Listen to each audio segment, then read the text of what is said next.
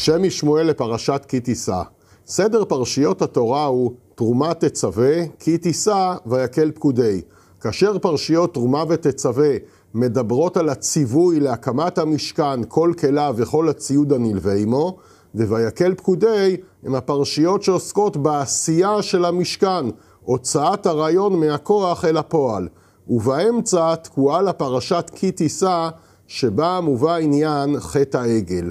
בעקבות הדבר הזה נחלקו המפרשים מהו סדר הפרשיות הנכון, מה היה סדר הכרונולוגי של הדברים. דעת המדרשים, וכך מובא ברש"י, שמעשה העגל קדם, ואין מוקדם ומאוחר בתורה, הפרשיות אינם כסדרם, ובעצם פרשת כי תשא הייתה צריכה להיות לפני תרומה ותצווה. קודם כל בני ישראל חטאו בעגל, ובעקבות חטא העגל התברר כביכול הקדוש ברוך הוא שבני ישראל זקוקים למשהו מוחשי, משהו ממשי, כדי לעבוד איתו את הקדוש ברוך הוא, ולכן בעקבות חטא העגל הקדוש ברוך הוא ציווה לבני ישראל לבנות את המקדש, ואז פרשת כי תשא הייתה צריכה להיות מוקדמת לפני תרומה ותצווה. ואילו דעת הזוהר הקדוש והרמב"ן ועוד מפרשים שהתורה היא כסדרה, פרשיות כסדרן, ובאמת קודם כל משה נצטווה על הקמת המשכן, לאחר מכן בני ישראל חטאו בעגל, ולאחר מכן עשו את המשכן. לפי הגישה הזאת, עשיית המשכן היא דבר שלכתחילה, בלי קשר בכלל לחטא העגל. היא לא תשובה לחטא העגל, אלא היא ערך בפני עצמו. כך על פי פשוטם של דברים. מביא לנו השם משמואל כיוון רוחני לדבר, וכך הם דבריו. ידוע שהמשכן וכליו הייתה בהם קדושה כל כך נגלית, עד שכמעט היה בהם רוח חיים, ואהרון נשא את נושאיו.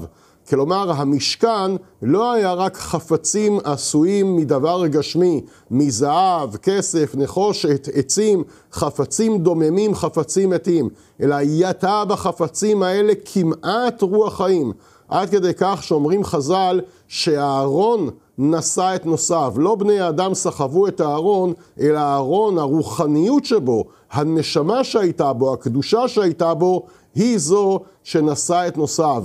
ולא הארון בלבד, אלא אף כל הכלים היו מעין זה. וביאור הדבר, כי בבית ראשון הייתה השראת השכינה בו בהתגלות יותר. כך גם במשכן שעשה משה במדבר.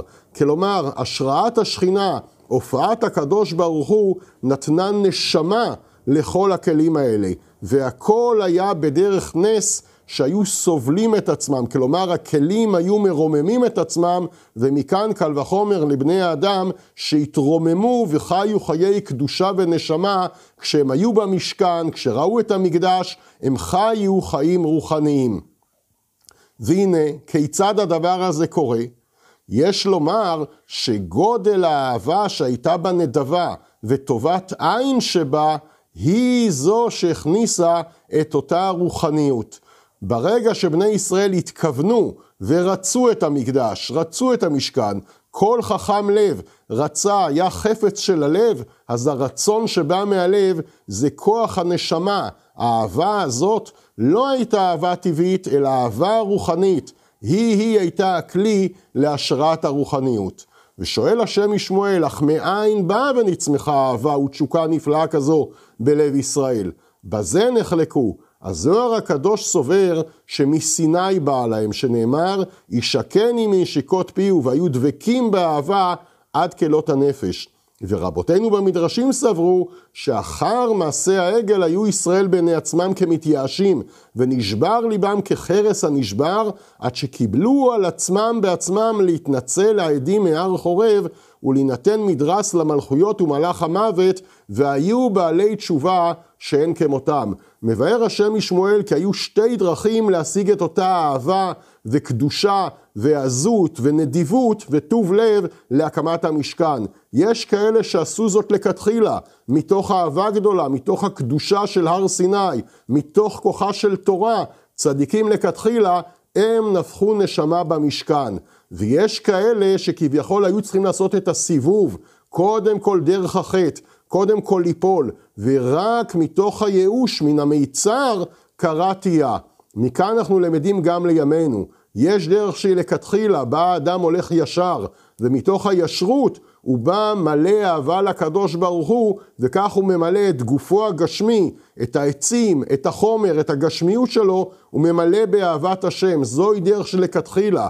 לפי זה סדר הפרשיות הוא לכתחילה, מהר סיני מתוך התורה אנחנו ניגשים להקים את המשכן.